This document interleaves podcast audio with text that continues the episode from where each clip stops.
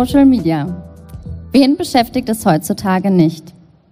Habt ihr heute schon auf euer Handy geschaut? Habt ihr WhatsApp geöffnet, Insta oder LinkedIn? Also ich schon. Und das liegt nicht nur daran, dass ich Social Media Managerin der KGST bin. Ich bin privat vor allen Dingen auf Instagram unterwegs und da habe ich unter anderem die Tagesschau abonniert, viele weitere, die ich jetzt hier nicht nennen möchte und auch die Stadt Köln. Ich bin Kölnerin und möchte natürlich wissen, was in Köln so geht. Was sagt uns das? Kommunen haben die Aufgabe zu informieren. Sie haben aber auch eine Verantwortung. Und zur Verantwortung gehört der Datenschutz. Datenschutz und Social Media. Wie passt das zusammen? Das fragen wir uns heute und darüber möchten wir sprechen. Wie sieht die Zukunft aus von Social Media in Behörden? Und wie können wir datenschutzkonform kommunizieren und doch auch Bürgerinnen und Bürger erreichen? Ich sage herzlich willkommen zu unserer KGST Kommunal WG. Das ist heute eine ganz besondere Folge, denn die wird live auf dem KGST Forum aufgenommen im CCH in Hamburg. Und ich würde euch einmal bitten, liebes Publikum, ein bisschen Lärm zu machen, damit man das im Nachhinein auch glaubt.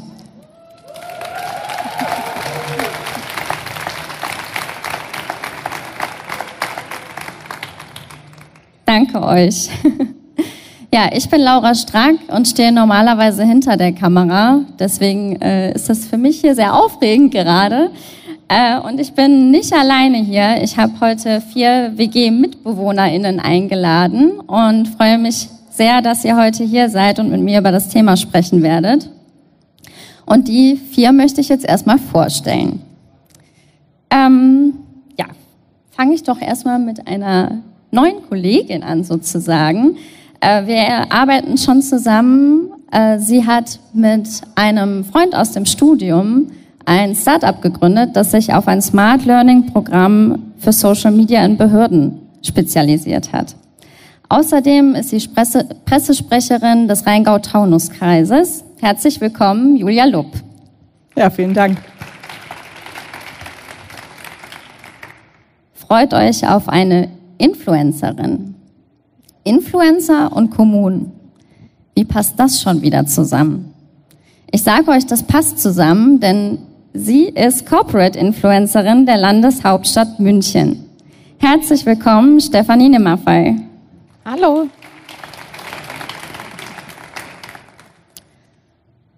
Nun haben wir einen echten Allrounder. Er ist Pressesprecher des Deutschen Städte- und Gemeindebundes und wird uns heute einen ganzheitlichen Blick auf das Thema geben können. Vielleicht hat er auch noch den ein oder anderen strategischen Tipp für uns. Herzlich willkommen, Alexander Handschuh. Hallo. Last but not least, ein echter Datenschutzexperte. Wir haben mit ihm schon eng zusammengearbeitet im Berichtsprojekt Digitale Souveränität und Open Source. Und er wird uns heute einen Einblick in ein ganz anderes Universum geben können. Das Fediverse. Ich bin gespannt, ob euch das schon was sagt. Herzlich willkommen, Christian Nähle von der DOFOS und von der Stadt Dortmund. Vielen Dank dir. Hallo zusammen. Ja, schön, dass ihr heute hier seid. Äh, ich freue mich sehr, dass wir heute über das Thema sprechen werden. Und bevor wir in die Diskussion einsteigen, möchten wir euch natürlich ein bisschen besser kennenlernen. Und ähm, ja, da würde ich mich freuen, wenn ihr euch einmal vorstellt und dazu vielleicht auch einen kleinen Fact mit uns teilt. So ein Fact könnte eine lustige Anekdote sein, eine aktuelle Entwicklung oder eine spannende Zahl. Ja, wo fangen wir denn an, Julia? Magst du direkt anfangen? Ja, sehr gerne. Ähm, tatsächlich bin ich erst seit fast vier Jahren im öffentlichen Dienst. Ich war vor langer Zeit Kommunikationsberaterin in der freien Wirtschaft, wie es so schön heißt. Ähm, habe dann erst die Pressesprecheraufgaben der, bei der Stadt Taunusstein übernommen und bin jetzt ähm, seit fast einem Monat ähm, habe ich die Stabsbereichsleitung für den Rheingau-Taunus-Kreis übernommen. Genau. Und äh, ja, zur Frage des Fakts hatte ich mir tatsächlich was überlegt. Ähm, wir haben, ähm, ich habe, bin sehr viel auf LinkedIn unterwegs, weil ich da einfach festgestellt habe, dass es total wenig Vernetzung eigentlich noch gibt im öffentlichen Dienst. Also deswegen, ich finde das äh, Motto ähm, des äh, Kongresses großartig, Netzwerk Kommune. Und ähm, ich habe einen Post gemacht zum Thema Quereinstieg im öffentlichen Dienst und habe so ein bisschen sozusagen aus der Außenperspektive, was andere wissen müssen, wenn sie quer in den öffentlichen Dienst einsteigen. Sowas wie zum Beispiel Kalenderwochen oder ähm, ja, bestimmte Ausdrücke, die es so nur im öffentlichen Dienst gibt. Straßenbegleitgrün ist eines meiner Favoriten dabei. Und dieser Post hat eine Reichweite erzielt auf LinkedIn von über 100.000 Views. Was tatsächlich, also normalerweise haben, hat so ein Post 2000 Views Reichweite von mir. Und das fand ich tatsächlich eine sehr beeindruckende Zahl, ähm, weil es einfach zeigt, wie viele doch schon auf LinkedIn sind, auch aus dem öffentlichen Dienst, wie sehr das zunimmt, wie viel Sichtbarkeit es mittlerweile auch tatsächlich für den öffentlichen Dienst gibt. Und du hast es eben erzählt, ich habe nebenbei ein äh, Startup gegründet, das nennt sich Amtshelden und hat genau dieses Ziel auch so ein bisschen mehr Selbstbewusstsein für den öffentlichen Dienst, weil ich glaube, ähm, ja, da arbeiten ganz viele tolle Menschen, die einen großartigen Job machen. Ähm, und ganz oft ist es aber so, dass so draußen die Wahrnehmung ist oder so diese ganzen Klischees, die es so über den öffentlichen Dienst gibt, die dem gar nicht so gerecht werden. Danke dir, Julia. Super spannend und ich glaube, darauf werden wir gleich nochmal zurückkommen. Ähm, ja, wer macht denn weiter? Alexander vielleicht?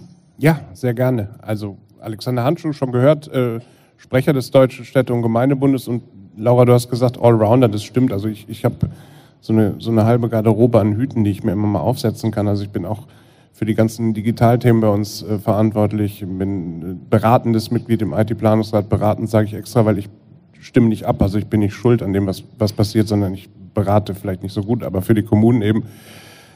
Ich ähm, mache einige Innovationsprojekte und freue mich sehr, dass ich jetzt hier sein kann. Und ähm, wenn du nach einem Fact fragst, also ich bin ja nun nicht mehr ganz ganz jung, äh, aber auch noch nicht ganz alt. Also ähm, ich habe aber schon schon StudiVZ genutzt. Also ich weiß nicht, wer das hier noch kennt. Also als soziales Netzwerk sieht man so, so also 25 bin ich nicht mehr. Und ich habe dann irgendwann auch in meinem Job irgendwie angefangen, sehr viel Twitter zu nutzen, weil ich ähm, einfach das auch als Informationsquelle und das war so die Journalistenbubble. Und wenn man in Berlin die kommunalen Interessen vertritt, dann hat man da morgens sehr schnell einen Überblick bekommen über das, was wirklich diskutiert wird und auch ich sage ausdrücklich konstruktiv diskutiert wurde. Und ähm, was mich wirklich so ein bisschen traurig macht und erschüttert, aber vielleicht ist das so der Gang der Dinge, dass ich merke, dass ich, dass ich damit irgendwie nicht mehr so gut klarkomme. Also ich, das, so routinemäßig gucke ich da jeden Morgen natürlich rein, aber ich finde so die Diskussionskultur hat sich halt völlig verschoben und wir haben gerade LinkedIn gehört, das ist was, was ich glaube, wir für den öffentlichen Dienst insgesamt für uns auch jetzt äh, anfangen müssen zu entdecken. Ich finde, da ist auch der Umgangston viel, viel konstruktiver und viel ähm, wertschätzender, als er auf diesem, diesem Netzwerk, das jetzt auch noch X heißt, das hat mich ja nochmal irgendwie erschreckt. Also das ist so, so meine Anekdote, dass ich merke, es gibt so Life-Cycles. Ne? Also irgendwann mal Facebook auch mal der heiße Scheiß und jetzt ist es irgendwie, äh, naja, also man macht es noch und man erreicht auch noch Leute, also da werden wir nachher auch noch drauf kommen.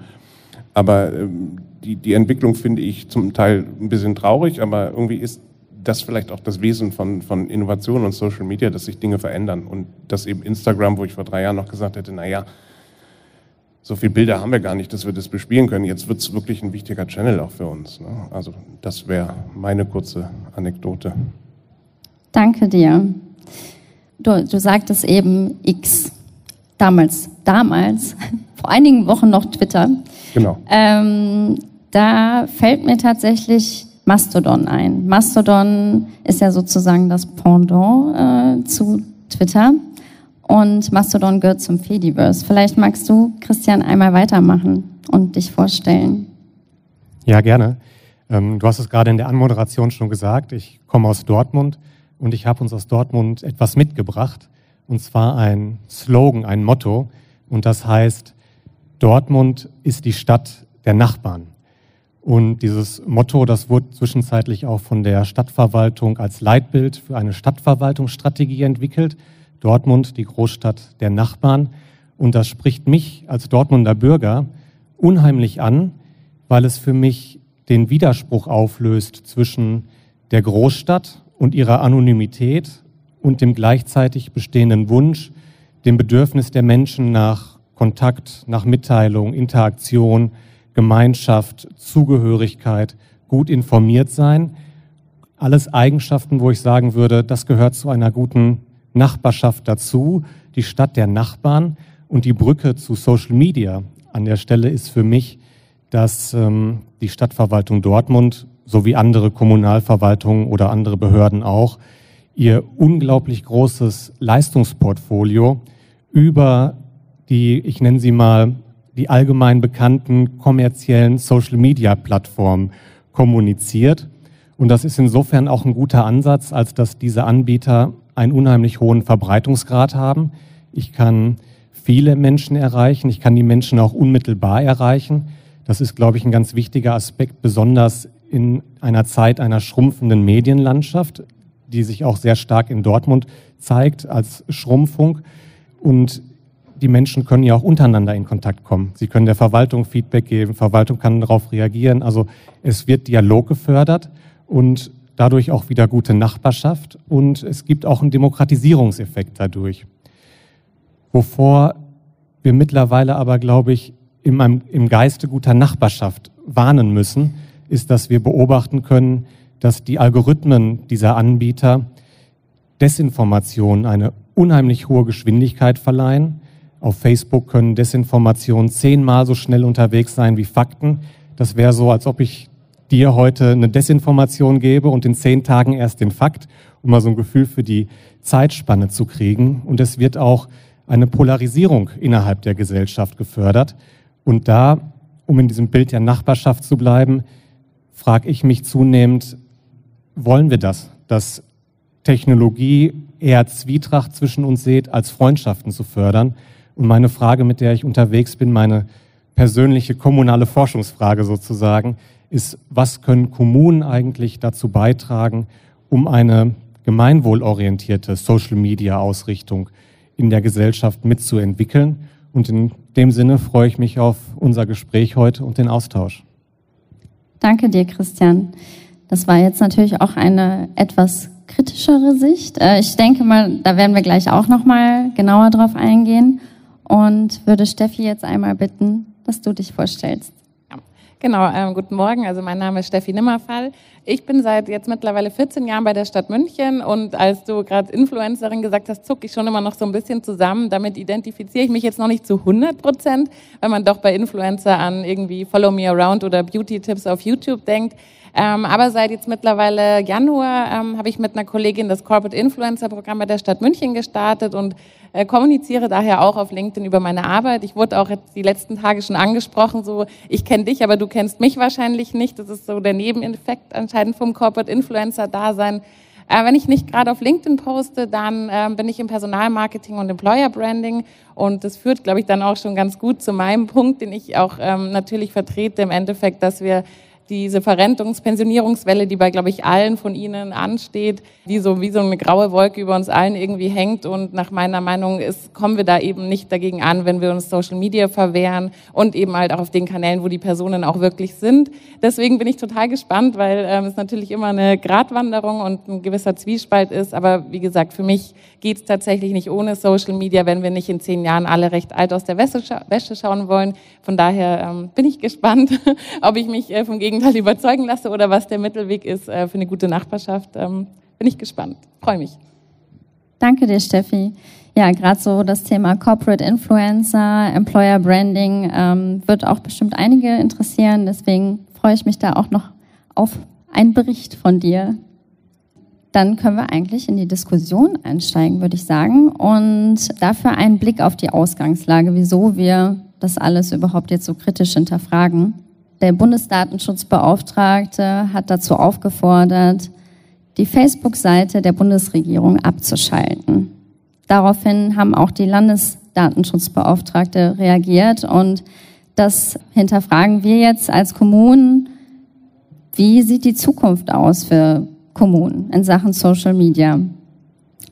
Und genau damit möchten wir jetzt einsteigen. vielleicht, Julia, magst du einmal erzählen, wie das in Taunusstein war? Du warst ja vorher äh, bei der Stadt Taunusstein.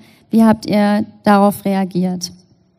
Ähm, ja, also es gab in, in Hessen dann tatsächlich auch also diese Information, dass Facebook eben nicht DSGVO-konform betrieben werden kann und entsprechend einfach auch äh, nicht mehr betrieben werden soll.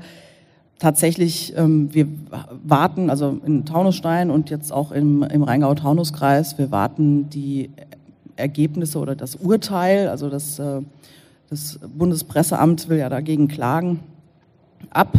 Und dann werden wir sehen, wie es weitergeht. Und äh, von daher behalten wir jetzt einfach mal die Nerven und machen weiter, weil tatsächlich aus meiner Sicht ist es wirklich so, dass wir in, in, gerade in Deutschland, wir erreichen die Menschen, die Bürgerinnen, du hast es eben auch gesagt, auf den Kanälen, wo sie eben sind. Wir haben nicht besonders, also wir sind auch als Stadt Taunusstein auf sehr vielen Kanälen unterwegs gewesen oder sind das immer noch mit Print, Stadtnachrichten, ähm, die wir an, kostenlos an alle Haushalte verteilt haben und Pressearbeit und Website und Newsletter. Also es gibt ganz viele unterschiedliche Kanäle, wo wir versuchen, Menschen ähm, zu erreichen. Aber tatsächlich, die meisten davon sind eben auch nur eindirektional. Man kriegt kein Feedback, man kann keine Frage stellen. Man kann auch nicht zuhören. Das finde ich teilweise noch fast wichtiger, ähm, dass ich als Stadt auch einfach mitbekomme, worüber reden die Menschen denn? Und da sind tatsächlich zum Beispiel ähm, wahrscheinlich hat das jede ihrer Städte und Gemeinden, in denen sie auch zu Hause sind, ähm, so diese Facebook-Gruppen, wo sich die Menschen einfach austauschen miteinander.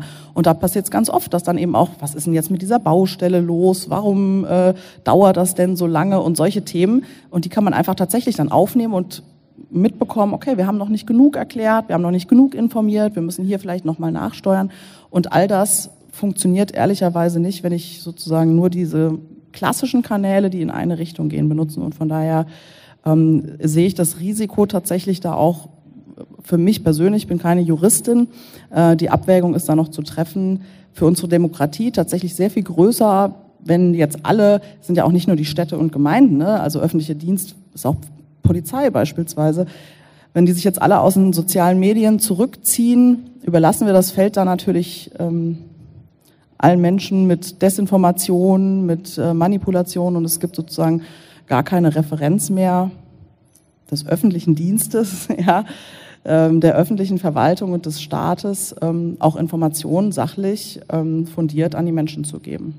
Und das sehe ich tatsächlich für eine große Gefahr, viel größer als die Gefahr für unseren Rechtsstaat, sozusagen, ja, wenn wir, wenn wir auf Facebook äh, bleiben. Danke dir. Und äh, wie geht ihr dann mit dem Datenschutzthema um? Vor allem, wie ist die Zusammenarbeit da auch mit der Rechtsabteilung? Ähm, ja, wie gesagt, tatsächlich, also jetzt rein rechtlich bleibt, sehen wir das, beziehungsweise auch viele andere ja als Musterverfahren dann an und warten das erstmal ab. Wir machen das weiter und wir versuchen, so gut es geht, sozusagen natürlich, weil Datenschutz ist ein ganz wichtiges Thema. Also das ist ja tatsächlich nicht so, dass äh, uns das egal wäre. Ähm, und ich finde das auch persönlich total wichtig, dass ähm, wir die Daten unserer Bürgerinnen und Bürger schützen, wo es nur geht.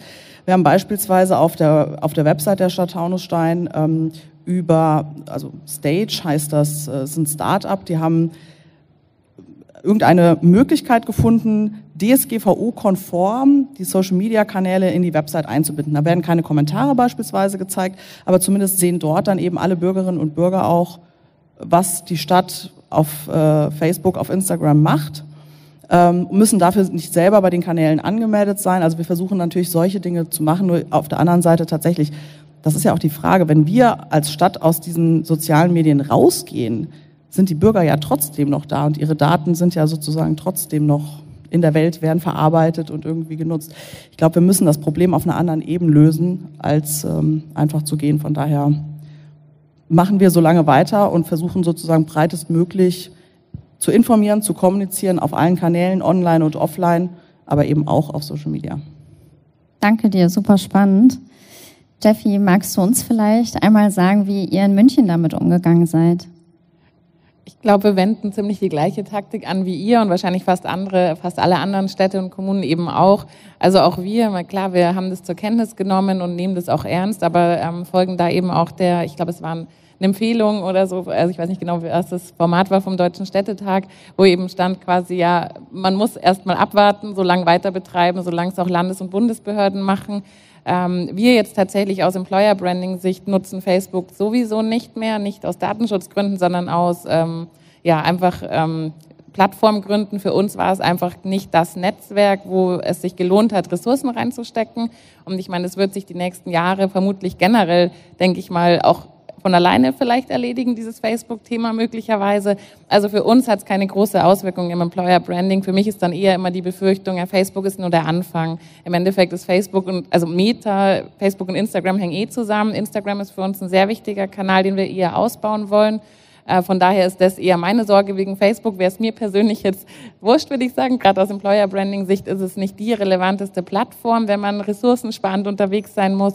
Von daher ist das ähm, das für uns aus unserer Sicht das kleinste Problem, wobei unser Stadt München Kanal immer noch sehr viele Follower hat. Die sind auch ganz aktiv und nutzen es eben auch für die genaue, also für die Kommunikation wie auch ihr. Äh, für die wäre es natürlich schlimmer, wenn da ein Kanal wegbricht, aber auch die gehen eben gerade noch diese Taktik abwarten und schauen, was passiert. Und ich glaube, dieses Abwarten, das hat jetzt auch die letzten Jahre gezeigt, kann sich ja noch ein paar Jahre ziehen. Also von daher, glaube ich, ist diese Diskussion nicht so brisant, ähm, weil bis da ein Urteil gefällt ist, glaube ich, ist Facebook äh, so wie, keine Ahnung, Clubhouse irgendwo verschwunden, vermute ich mal. Mal schauen. Aber dann könnte es eben mit Instagram oder noch schlimmer mit LinkedIn weitergehen. Und ähm, da teile ich eben deine Meinung, dass gerade LinkedIn ein super relevanter Kanal ist, jetzt auch vor allem nochmal aus der ähm, HR-Sicht, aber auch für alle anderen wird es einfach immer wichtiger. Und Microsoft, also auch kein ähm, deutsches Unternehmen, wo das Ganze sitzt. Das heißt, ähm, das könnte dann ja die nächste Entwicklung sein. Und das fände ich jetzt persönlich noch schlimmer für uns im Employer Branding und Marketing. Ja, verstehe. Danke dir. Stichwort Employer Branding. Da würde ich vielleicht ganz gerne ein Praxisbeispiel von dir wissen. Hast du vielleicht etwas, was du uns, mit uns teilen kannst? Ähm, gab es einen besonders spannenden Post, der richtig gut ging, ähm, der, ja, auf den du nicht hättest verzichten wollen, sozusagen? Das ist leider immer ein bisschen enttäuschend. Manchmal finde ich, dass diese einfachsten Dinge am besten gehen. Bei uns ist es ein Bild von der Wiesen und wir wissen, dass wir fünfmal so viel Likes haben wie auf alles andere, wo wir uns Gedanken gemacht haben und äh, mit Kolleginnen irgendwie interviewt haben und weiß ich nicht was. Also bei uns ist tatsächlich Marienplatz, Rathaus und Riesenrad, äh, Kettenkarussell sind die Bilder, die am besten funktionieren. Also der einfache Content ist irgendwie schade, aber vielleicht auch gut. Also es sind tatsächlich die Sachen, die bei uns am besten funktionieren. Mal abgesehen auch ähm, grundsätzlich halt von das Corporate Influencer Thema, nicht nur vom Unternehmenskanal, sondern halt auch genau von den Kanälen der Mitarbeitenden. Da merken wir einfach, dass da einfach die Interaktion noch viel, viel höher ist. So dieser Slogan Menschen folgen Menschen gilt da, mal abgesehen eben von Wiesen- und Rathausbildern, würde ich sagen, ist das so unser Learning der letzten Monate. Ja, Wahnsinn, danke dir. Ich äh, würde gerne einmal mit Christian sprechen. Wir haben ja mit dir ähm, zum Thema Open Source und digitale Souveränität das Berichtsprojekt. Also äh, wir haben zusammengearbeitet im Berichtsprojekt. Und äh, da geht es ja auch um souveräne Kommunikationsinfrastruktur. Das bedeutet halt, wir haben auch eine Verantwortung gegenüber Bürgerinnen und Bürgern. Was sagst du denn dazu? Ja, ich sehe diese Verantwortung auch. Ähm, das Thema digitale Souveränität, das könnte ja auch gut einen eigenen Podcast füllen. Ich würde den Begriff für heute so übersetzen, ganz komprimiert zu sagen, dass wir an unserer digitalen Infrastruktur unsere Verfügungsrechte haben um diese gestalten zu können. Wir müssen uns bei der Digitalisierung vergegenwärtigen, dass die uns eine neue Ebene von Infrastruktur gebracht hat. Wenn wir von Infrastruktur sprechen, denken wir schnell an Straßen, auf denen ich laufen kann, Gebäude, die ich betreten kann. Ich sehe Stromtrassen, die mir Energie bringen nach Hause. Ich habe also irgendwie Sinne, diese Infrastruktur zu erfahren. Und die Digitalisierung hat uns jetzt eine immaterielle Infrastruktur gebracht, also eine unsichtbare Infrastruktur, die Software. Ich habe erstmal keine Sinne, sie zu, ähm, irgendwie wahrzunehmen, außer über die Ausgabegeräte, wie zum Beispiel ein Monitor. Aber da weiß ich natürlich nicht, ob die Software mir alles darstellt, was sie auch tatsächlich im Hintergrund berechnet. Das heißt, ich brauche immer Zugang zum Quellcode eines Programms, um tatsächlich eine Aussage darüber machen zu können, ob das Programm wirklich nur tut, was es tun soll. Und wir müssen auch die Frage stellen, wem diese Infrastruktur gehört. Ähm, ich will ein Beispiel, ein konkretes Beispiel machen. Microsoft-Produkte sind unheimlich verbreitet in deutschen Verwaltungen und diese Produkte werden uns lizenziert. Wir kennen den Quellcode nicht, wir zahlen Tantiemen dafür. Und wenn man das auch nochmal in so einem Bild zusammenfassen will, würde ich sagen, wenn uns diese Lizenzierung entzogen wird, können wir unser ganzes Gemeinwesen morgens gar nicht mehr booten, weil unsere PCs nicht mehr hochfahren. Das heißt, diese immaterielle Infrastruktur, die gehört uns hier in Deutschland nicht, die gehört in dem Beispiel eben Microsoft. Und das ist genau das, was die Diskussion der digitalen Souveränität in den letzten Jahren versucht hat zu beschreiben, was wir versuchen zu erfassen. Wie können wir eigentlich jetzt, wo wir in eine immer stärkere Vernetzung reingehen, eine Gestaltungshoheit und eine Gewährleistungsverantwortung über unsere digitale Infrastruktur behalten. Und das ist die digitale Souveränität. Und diesen Gedanken kann man jetzt auf die Kommunikationsplattformen übertragen, die uns eben auch nicht gehören und von denen wir immer mehr merken, dass sie die Daten auch in einer für uns als Gesellschaft schädlichen Weise ähm, verarbeiten. Auch wenn es viele positive Effekte gibt, gibt es doch auch sehr schwerwiegende negative Effekte. Äh, eins davon ist eben, dass der Datenschutz immer schwieriger zu gewährleisten ist oder man da gar nicht mehr hintergucken kann. Das ist ja der Grund, warum wir diese Diskussion jetzt führen oder der Bundesdatenschutzbeauftragte diese Diskussion führt, weil der Datenschutz ja im Wertekanon in unserer Gesellschaft schon unheimlich hoch aufgehangen ist. Der ergibt sich ja aus der Würde des Menschen und der freien Entfaltung der Persönlichkeit, Artikel 1 und 2. Also höher könnte es ja im Grunde gar nicht aufgehangen sein. Und ich verstehe den Datenschutz heutzutage auch so als Schutzmaßnahme vor Ausforschung, vor Manipulation, weil diese Aspekte nicht in eine Kommunikationsordnung einer Demokratie hineingehören. Und deshalb finde ich es gut, dass wir diese Debatte jetzt aufnehmen und uns dem nähern und uns auch fragen, wie kann man die positiven Effekte, die wir durchaus haben oder die Nöte, die wir haben, um mit den Menschen in Kontakt zu treten, wie kann man das jetzt in Zukunft miteinander verbinden?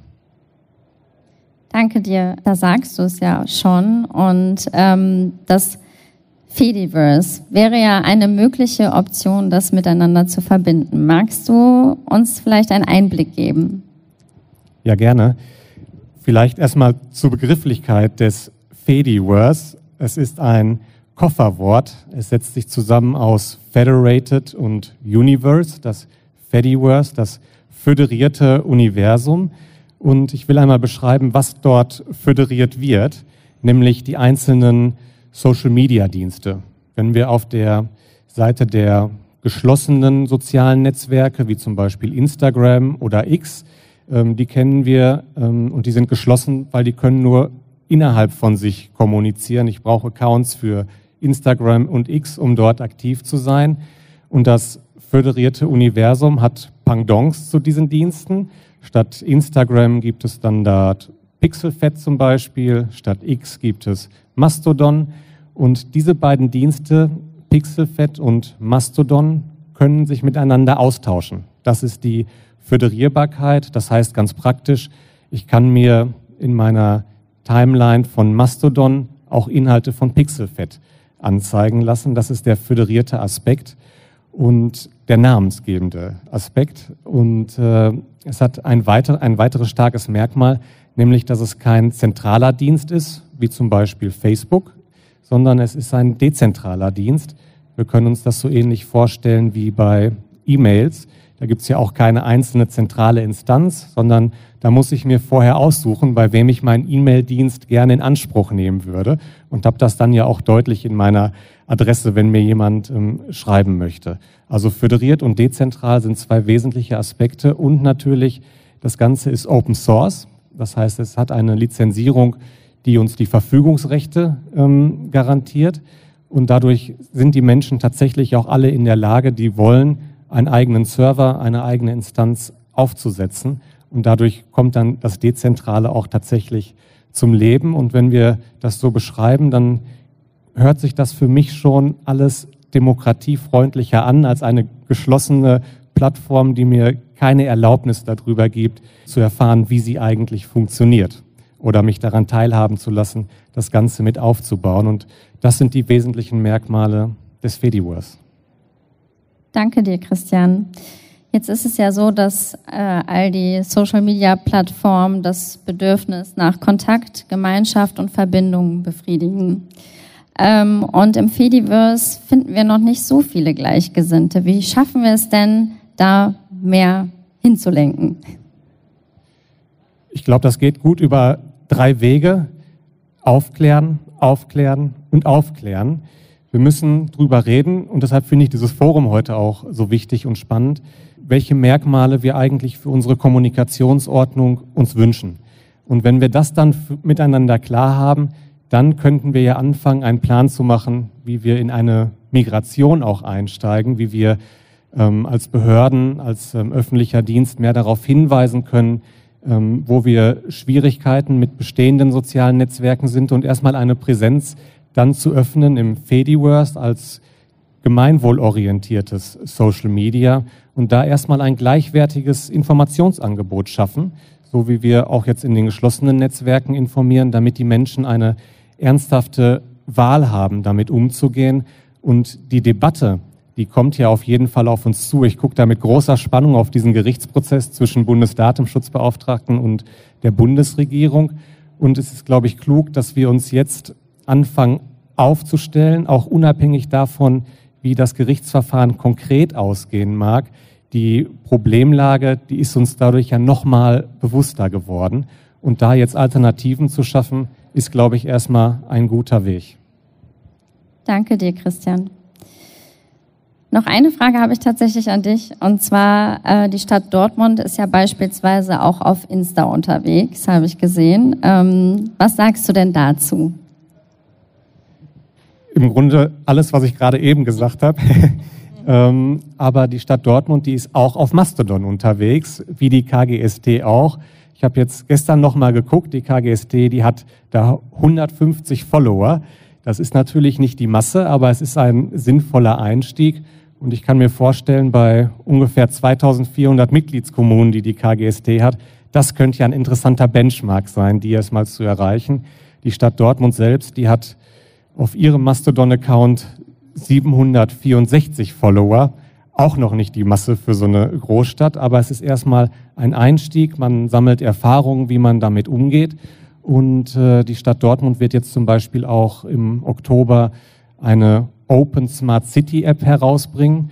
Äh, bin ich stolzer Testnutzer, deshalb weiß ich das schon. Und äh, in dieser App wird auch der Mastodon-Kanal prominent platziert, also so, dass das einfach auch für Menschen wahrnehmbar ist. Hey, das kenne ich gar nicht. Warum wird das hier bei den anderen Social Media Diensten aufgeführt? Da könnte ich ja mal reingucken. Also das ein Aspekt mit für die Aufklärung oder auch die prominente Platzierung auf der Homepage, die die Stadt Dortmund auch jetzt neu aufsetzen wird im Oktober und darüber Aufklärung in der Bevölkerung weiter mit voranzubringen. Das ist so ein Weg gerade. Danke, Christian. Julia, du wolltest etwas dazu sagen.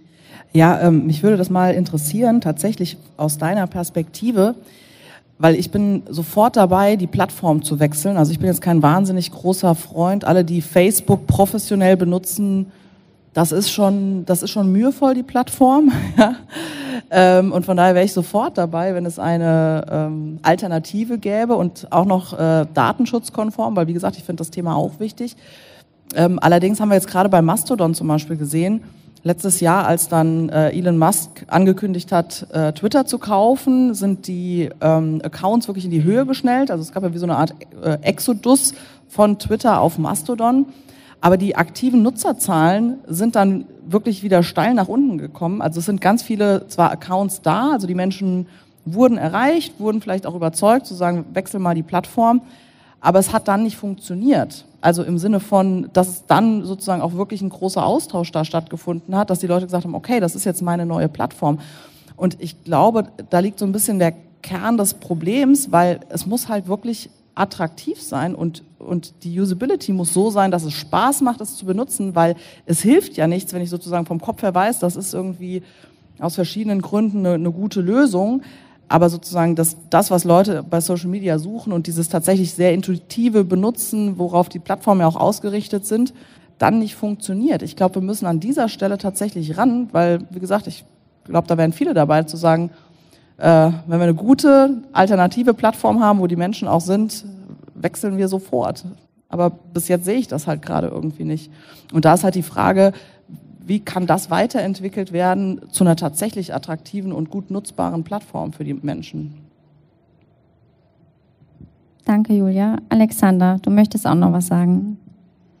Ja, ich habe mir das jetzt alles ähm, angehört und kann eigentlich auch nicht wirklich widersprechen, aber ich glaube, wir müssen schon, ähm, ich will zwei Punkte machen. Zum einen müssen wir, glaube ich, aufpassen, dass wir nicht eine ideale Welt beschreiben, wo jeder sagt, ja, das ist alles richtig, auch was du sagst, überhaupt keine Frage, aber an den Menschen vorbei kommunizieren. Und als Städte und Gemeinden und auch als jemand, der Pressesprecher ist, äh, haben wir natürlich das Interesse, äh, Menschen zu erreichen mit dem, was wir sagen. Wir wollen sie wir wollen informieren, wir wollen auch Feedback bekommen, was wir alles, was wir gerade gehört haben. Und dann müssen wir wie im wahren Leben dahin gehen, wo die Menschen sind. Und vielleicht gefällt uns das dann nicht. Ähm, und vielleicht gibt es da auch Dinge, die, die irgendwie wackelig sind. Aber wir, wir können uns nicht erlauben zu sagen, na, wegen Datenschutz oder wegen anderer Dinge, wegen vielleicht auch, auch äh, berechtigten ähm, Ansätzen in Sachen digitale Souveränität gehen wir da nicht hin. Und ähm, deswegen das eine tun, ohne das andere zu lassen, wäre mein Appell. Und ähm, wir haben, glaube ich, gerade während der Pandemie gemerkt, dass wir ohne Facebook überhaupt nicht klargekommen wären. Da haben wir ganze Schichten der Bevölkerung nur über Facebook erreicht. Und das wird euch jede Bürger oder viele Bürgermeisterinnen und Bürgermeister werden euch das bestätigen. Das war ein ganz zentraler Kanal.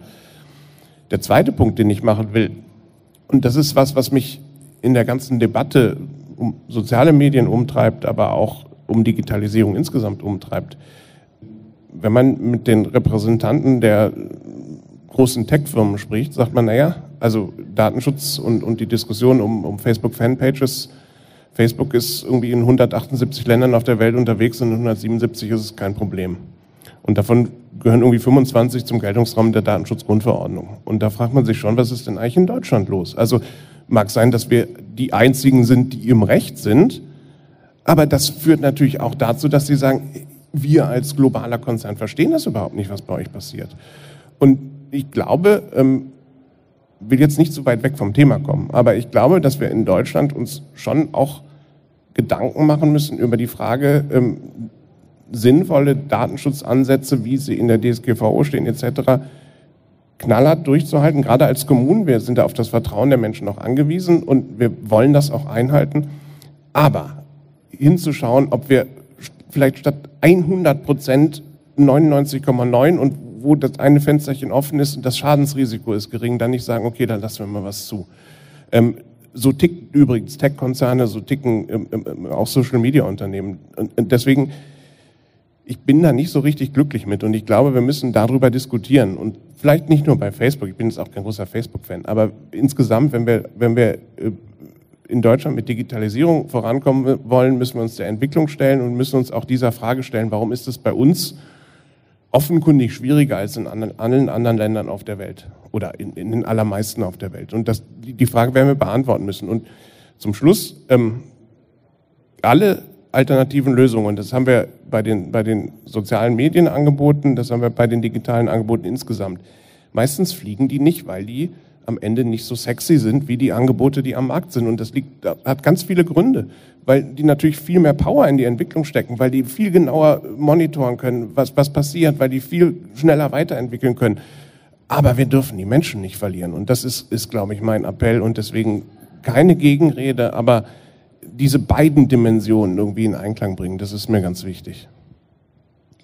Danke, Alexander. Und Steffi, du wolltest auch noch was sagen? Ja, also ich habe, ähm, ich fand es super spannend. Danke, weil ich hab, muss sagen, dass ich mich ehrlich gesagt jetzt mit äh, Fediverse, äh, Mastodon in der Tiefe nicht beschäftigt habe, eben auch gerade aus den Gründen, die ihr zwei gesagt habt. Aber was bei mir dann gleich irgendwie im Kopf war, dachte mir eigentlich, ich gebe dir voll recht, dass an sich das schon auch unsere Aufgabe im öffentlichen Dienst als Behörde ist, da auch irgendwie vielleicht die Menschen mitzuziehen. Das fand ich total spannend. Und dann aber war mir gleich der Gedanke im Kopf, jeder, ähm, der irgendwie auf Social Media oder Social Media Manager in irgendeiner Verwaltung ist, kämpft eh schon mit den Plattformen, die er oder sie so zu bespielen hat. Und dann zu sagen, jetzt probieren wir noch Mastodon oder eben ganz andere ähm, Plattformen aus, die anders funktionieren, auf die man sich einlassen muss, produzieren für die nochmal Content, beschäftigen uns mit neuen Netzwerken. Wenn das dann was waren es, 100 Menschen bei der KGC oder jetzt 600 äh, in Dortmund, ähm, die man dann damit erreicht, dann steht irgendwie Aufwand und Nutzen in keinem Verhältnis. Und ich glaube, wenn man jetzt sagt, man hätte da zehn Social Media Manager, die eh nicht wissen, was sie machen, dann könnte man sagen, du beschäftigst dich jetzt mal damit. Aber so sieht halt auch die Realität nicht aus. Und dann ist wieder so der Punkt, äh, stecke ich meine Ressourcen in eine Plattform, die funktioniert, weil sie gut ist, weil sie Algorithmen hat, die die Infos an die Personen ausspielt. Das ist natürlich auch wieder, der Algorithmus ist ja auch genau das Thema, was eigentlich nicht gut ist. Aber uns ist natürlich, ähm, für uns ist es natürlich das Richtige, weil genau die Personen, die wir erreichen wollen, die sich zum Beispiel für einen Ausbildungsplatz in München interessieren, bekommen in Instagram unsere Sachen angezeigt genau das brauchen wir ja und das hätten wir eben auf diesen Plattformen nicht. Also ich glaube auch gerade die jüngere Generation, die werden wir mit dieser Sogwirkung auch nicht erreichen, weil ich glaube, kein 16-Jähriger sagt, ja stimmt, eigentlich ist TikTok kacke und jetzt schaue ich mir doch Mastodon an. Also ich glaube, den Schritt werden wir auch als Verwaltung nie erreichen, egal wie viel Energie wir reinstecken. Und ich glaube, diese Zielgruppe würde uns momentan da noch komplett verloren gehen. Danke, Steffi. Ähm, ja, mit Blick auf die Zeit möchte ich noch ein paar Fragen an Alexander stellen. Ja, was sagt uns das Ganze und wie können wir da zukünftig mit umgehen? Gibt es vielleicht eine mittel- oder langfristige Strategie? Nee, ich glaube, so schlecht machen wir das ja bis jetzt gar nicht. Also wir haben äh, als Verwaltung, die ja immer so ein bisschen im Verruf steht, naja, ein bisschen langsamer und so, wir haben, glaube ich, uns in den so sozialen Medien über die letzten Jahre eigentlich ganz gut platziert und auch gut präsentiert. Und wir erreichen damit mehr Menschen, als wir auf den herkömmlichen Kanälen erreichen. Und ähm, ganz konkret auf die Frage, was passiert denn, wenn das jetzt die Nutzung untersagt ist, da bin ich natürlich auch überfragt. Also ähm, ich glaube persönlich, dass sich das noch eine ganze Weile hinziehen wird und ähm, ich glaube, in dem Moment, wo, wo, wo es also eine klare Ansage gibt, ihr dürft das nicht nutzen, dann, dann wird ja auch gesagt werden, was passiert, wenn er es trotzdem macht. Und dann muss dann, dann tritt ein Abwägungsprozess ein. Und letzten Endes müssen sich Kommunen an Recht und Gesetz halten. Ähm, und, und irgendwann in letzter Konsequenz werden sie es abschalten müssen. Ich, ich, ich hoffe sehr, dass das nicht so kommt ähm, oder vielleicht erst dann kommt, wenn sowieso was anderes irgendwie en vogue ist. Aber ein wichtiger Punkt ist ja eben gerade gemacht worden. Das ist ja erst der Anfang. Also wir reden ja dann über, über ähm, irgendwann über YouTube. Wir reden über, über äh, Instagram. Wir reden über äh, alle anderen sozialen Netzwerke. Irgendwann vielleicht auch über LinkedIn. Ja? Und dann ähm, glaube ich nicht, dass wir erfolgreich sein werden, so ein paralleles äh, Ding aufzubauen.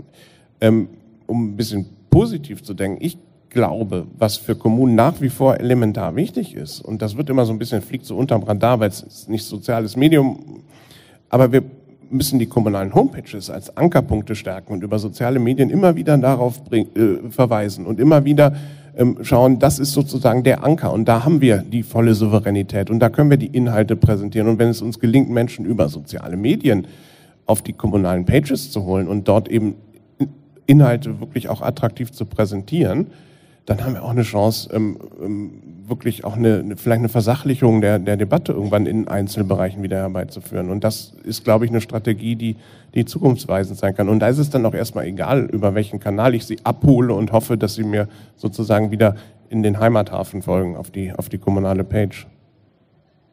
Danke dir. Ähm, sag mal, weißt du, wie viele Städte und Gemeinden so auf Social Media schon unterwegs sind. Kann man das prozentual sagen? Nein, das weiß ich nicht, aber ich würde denken, es sind eigentlich fast alle tatsächlich. Also ähm, auf irgendeinem der, der diversen Kanäle, also wir haben 10.597, 99, irgendwie sowas äh, Städte und Gemeinden in Deutschland. Also 10.000 mindestens, bin ich überzeugt von. Die kleinste hat neun Einwohner. Ich weiß nicht, ob die einen eigenen Channel irgendwo haben, da bin ich mir nicht sicher, aber dann ist wahrscheinlich der Bürgermeister, die Bürgermeisterin selber irgendwie als Person unterwegs. Ich glaube, dass sich heute kaum noch eine Kommune sagt, ach nee, komm, das machen wir nicht und wir informieren über unser gedrucktes Amtsblatt. Also das kann ich mir nicht vorstellen. Und vielleicht täusche ich mich, aber mindestens 90, vielleicht 95 Prozent, mein, meine Einschätzung. Danke dir. Jetzt sind eben auch noch andere Plattformen gefallen. Äh, jetzt eine Frage an dich, Julia. Wie stehst du denn zu TikTok beispielsweise? Denkst du, Kommunen sollten über TikTok kommunizieren? Vielleicht auch mit einem kleinen Blick in die Zukunft? Ja, TikTok, da haben wir natürlich auch nochmal eine ganz andere Thematik, ähm, was das Thema Datenschutz und solche Dinge angeht. Ähm, tatsächlich, also ich persönlich finde, ähm, TikTok ist durchaus eine spannende Plattform, weil man halt tatsächlich einfach nochmal ganz andere Zielgruppen erreicht. Das ist einfach so. In der klassischen Bürgerkommunikation eignet sie sich aber auch nur bedingt. Ja, also vielleicht noch, wenn man tatsächlich sozusagen eine Landeshauptstadt München ist, ja, also mit einer tatsächlich auch einfach sehr großen Einzugsgebiet. Jetzt für kleinere Städte und Kommunen ist es tatsächlich, selbst wenn ich da super gute, ich sag mal, Ausbildungs, ähm, Ausbildungskontent mache, um also Recruiting zu stärken, ist ja meistens dann tatsächlich sozusagen die, der Streuverlust einfach so groß, weil das ja nicht ne, also irgendwie ortsgebunden ausgespielt wird. Das heißt, das finde ich dann immer ein bisschen schwierig, weil es bringt nichts, wenn dann jemand in Kiel sieht, dass irgendwie in Süddeutschland die Kommune super tolle TikTok-Videos macht und vielleicht auch Lust hätte, da zu arbeiten, weil es wird dann wahrscheinlich eher weniger passieren. Deswegen, da bin ich so ein bisschen noch ein bisschen zwiegespalten. Ich finde es total spannend und ähm, glaube auch, man kann das ähm, weiter beobachten. Und es gibt da ja auch schon einige Kommunen, die da Sachen ausprobieren. Ich würde jetzt aber auch, äh, wie Steffi das eben schon gesagt hat, das Thema Zeit, Ressource, ähm, Geld ist natürlich auch einfach wirklich immer eine große Frage und da muss man gucken, auf was konzentriere ich mich, was, äh, wo erreiche ich oder was ist überhaupt mein Ziel bei Social Media oder bei den einzelnen Kanälen und welche wähle ich da aus und dann ist tatsächlich also jetzt für mich persönlich ähm, TikTok auch immer noch einfach an einer weiter unten stehenden Stelle. Danke dir. Und Steffi, wie siehst du das mit TikTok? Also ich glaube, aus Employer Branding Sicht gibt es da nur ein klares Ja. Wenn man jetzt diese Ressourcensache äh, und Datenschutz und äh, die beschränkten Ressourcen einer Kommune anschaut, dann halt eher so ein vielleicht. Also wir sind tatsächlich nicht auf TikTok, nicht weil wir es ähm, nicht total sinnvoll fänden. Also wir suchen jedes Jahr tausend ähm, Auszubildende und Studierende und die erreichen wir halt nicht über unsere Rathausumschau oder auch nicht über Facebook oder ähm, irgendwelche Printanzeigen und die würden wir auf TikTok erreichen. Wir sind aber nicht dort aus Datenschutzgründen äh, und aus Ressourcengründen, weil wir tatsächlich eben auch ja mehr oder weniger eine Person haben für Social Media und für TikTok bräuchtest du wahrscheinlich noch mal mindestens eine, die haben wir nicht. Aber dass dort die Zielgruppe ist, die wir zumindest eben einem, ähm, als Arbeitgeberin benötigen, ist glaube ich keine Frage und jeder, der sich ein bisschen mit Employer Branding und Marketing, Personalmarketing beschäftigt, kann es fast nicht anders sehen, alleine wegen den Nutzerzahlen, wegen der Reichweite, die man dort erzielt. Wie gesagt, Ressourcen, Datenschutz sind dann die Gründe, die dagegen sprechen können. An sich, finde ich, können wir uns aber dem nicht verwehren, weil wir sind nun mal halt alle ArbeitgeberInnen und nicht kleine, also in unserem Fall, aber auch in den meisten anderen Fällen. Und von daher, glaube ich, gibt es eigentlich nur ein Ja, aber mit einem Aber. genau. Danke dir. Magst du uns vielleicht noch einen ganz kleinen Einblick in das Corporate Influencer Programm geben? Klein. Okay. ganz klein. Wie viel Zeit habe ich noch? ja. Also wir haben im Januar gestartet auf LinkedIn mit 16 KollegInnen, äh, die auf LinkedIn eben über ihre eigenen Kanäle kommunizieren, also nicht über einen Unternehmenskanal, die sprechen über ihre Arbeit, aber eben nicht für die Stadt München und das ist von dem Erzieher über den Feuerwehrmann, die Juristin, ähm, die Gartenbaumeisterin, also eine ganz bunte Mischung.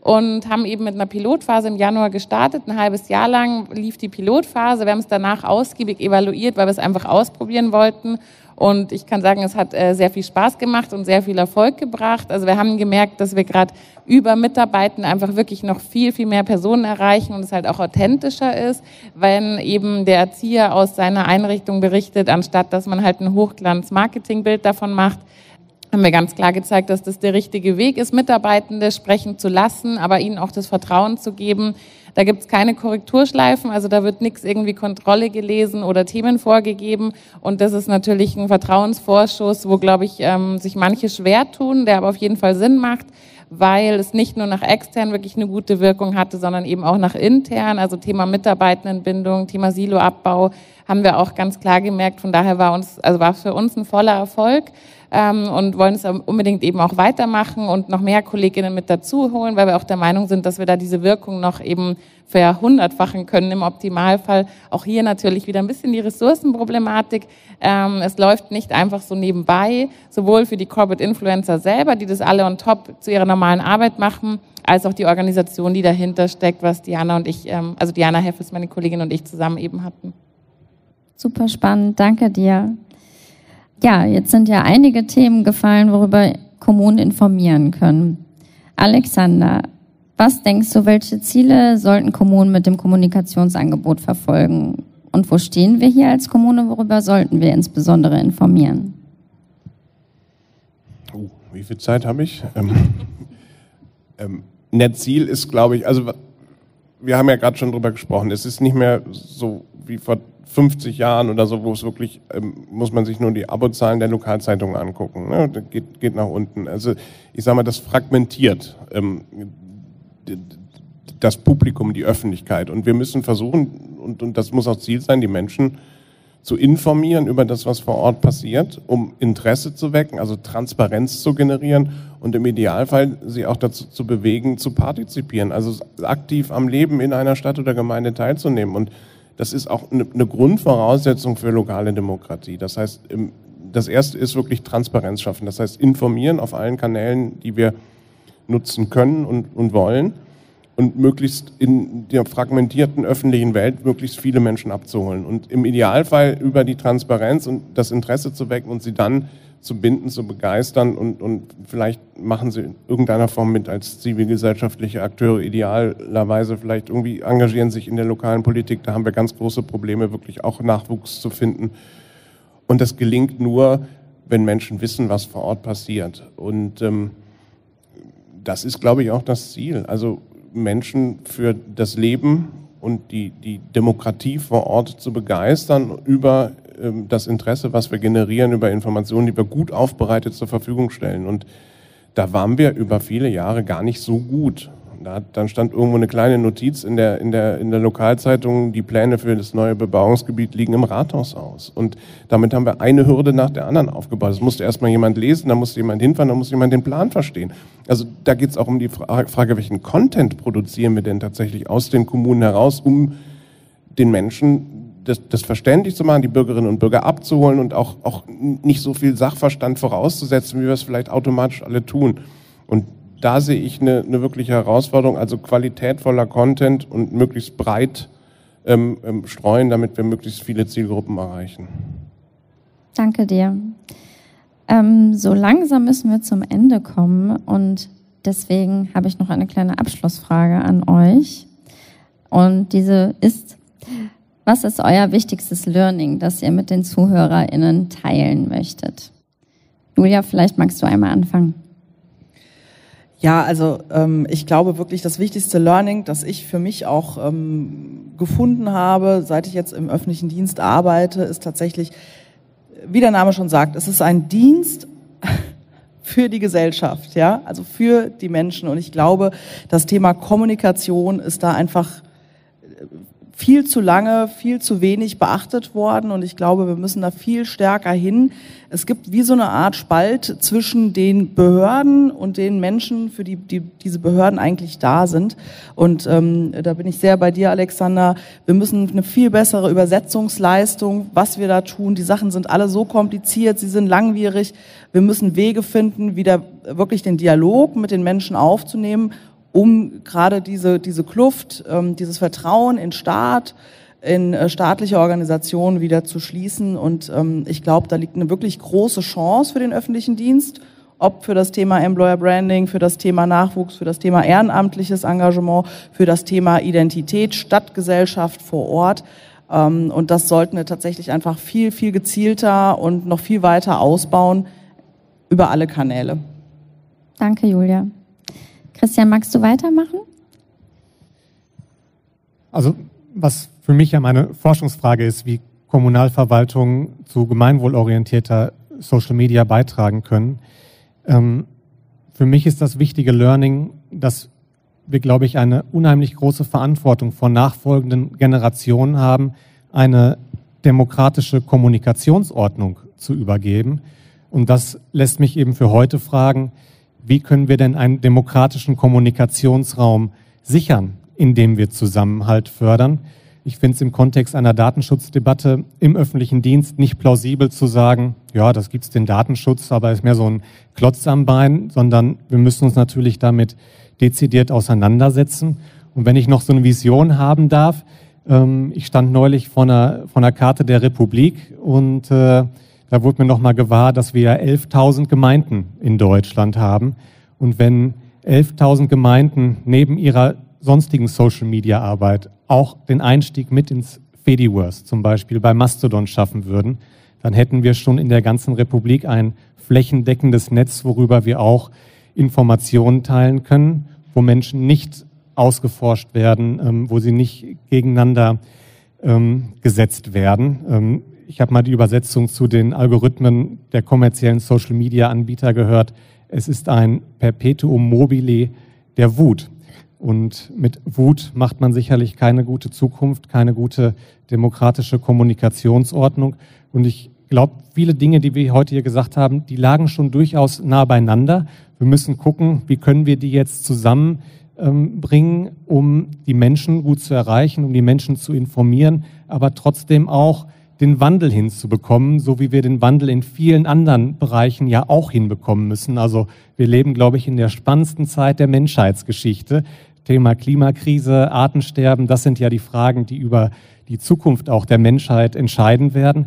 Und ich kann mir nicht vorstellen, dass wir solche großen Fragen lösen können, wenn wir kommunikativ in der Gesellschaft auseinanderfallen. Wir brauchen also nicht nur eine Stadt der Nachbarn, sondern eine Republik der Nachbarn, wäre ja auch ein schönes Bild. Das hört sich auf jeden Fall schön an. Danke dir. Steffi, magst du weitermachen? Ja, ich tue mir jetzt mit einem Learning ein bisschen schwer, weil es eher ganz viel Fragezeichen ist. Ähm, ich glaube, dass gerade wenn man sich jetzt, man geht dann nach Hause und ähm, am Montag überlegt man sich, wie, was mache ich jetzt damit, glaube ich, ist halt immer die Frage, was mache ich mit meinen Ressourcen und für was verwende ich die. Und ich glaube, da ist eben wichtig, dass man sich genau überlegt, für was setze ich meine Ressource jetzt ein, welche Plattform, halt vielleicht auch nicht jede Plattform, man muss auch nicht immer überall mit dabei sein, auf jeder Hochzeit tanzen. Und ich glaube, das ist dann die Entscheidung, die man eben dann für sich selber treffen muss, auf welche Ressource oder welche Ressource, also wie viel meiner Ressource verwende ich auf welche Plattform. Und wenn man dann nach den Argumenten, die alle absolut plausibel und äh, zu 100 Prozent unterschreibe ich, ähm, nachgeht, dann muss man, glaube ich, aber halt irgendwie all in gehen. Also ich glaube, jede Plattform ein bisschen halbscharig zu bespielen und überall dabei zu sein, funktioniert nicht. Und das ist, wie gesagt, kein Learning, sondern eher ein Fragezeichen in meinem Kopf, wie man es in der Praxis umsetzt mit sehr begrenzten Ressourcen. Also lernen tue ich, äh, kann ich da nicht weitergeben, aber ich äh, denke selber darüber nach. Danke, Steffi. Und Alexander, dein Learning für uns. Also mein Learning von heu für heute, für die Runde ist, dass wir, glaube ich, in den Zielen sehr nah beieinander sind und dass ähm, jetzt man wirklich so ein bisschen aussteuern muss, welchen Weg findet man. Ähm, und da mag es kleine Divergenzen geben, aber das ist nicht wichtig. Ich glaube, wir sind uns einig, dass wir die Menschen erreichen. Mein, mein Learning bei Social Media, wenn man so Pressesprecher wird, machen wir Social Media Kurse und dann wird immer gesagt, ganz viele Hashtags und keine Ahnung.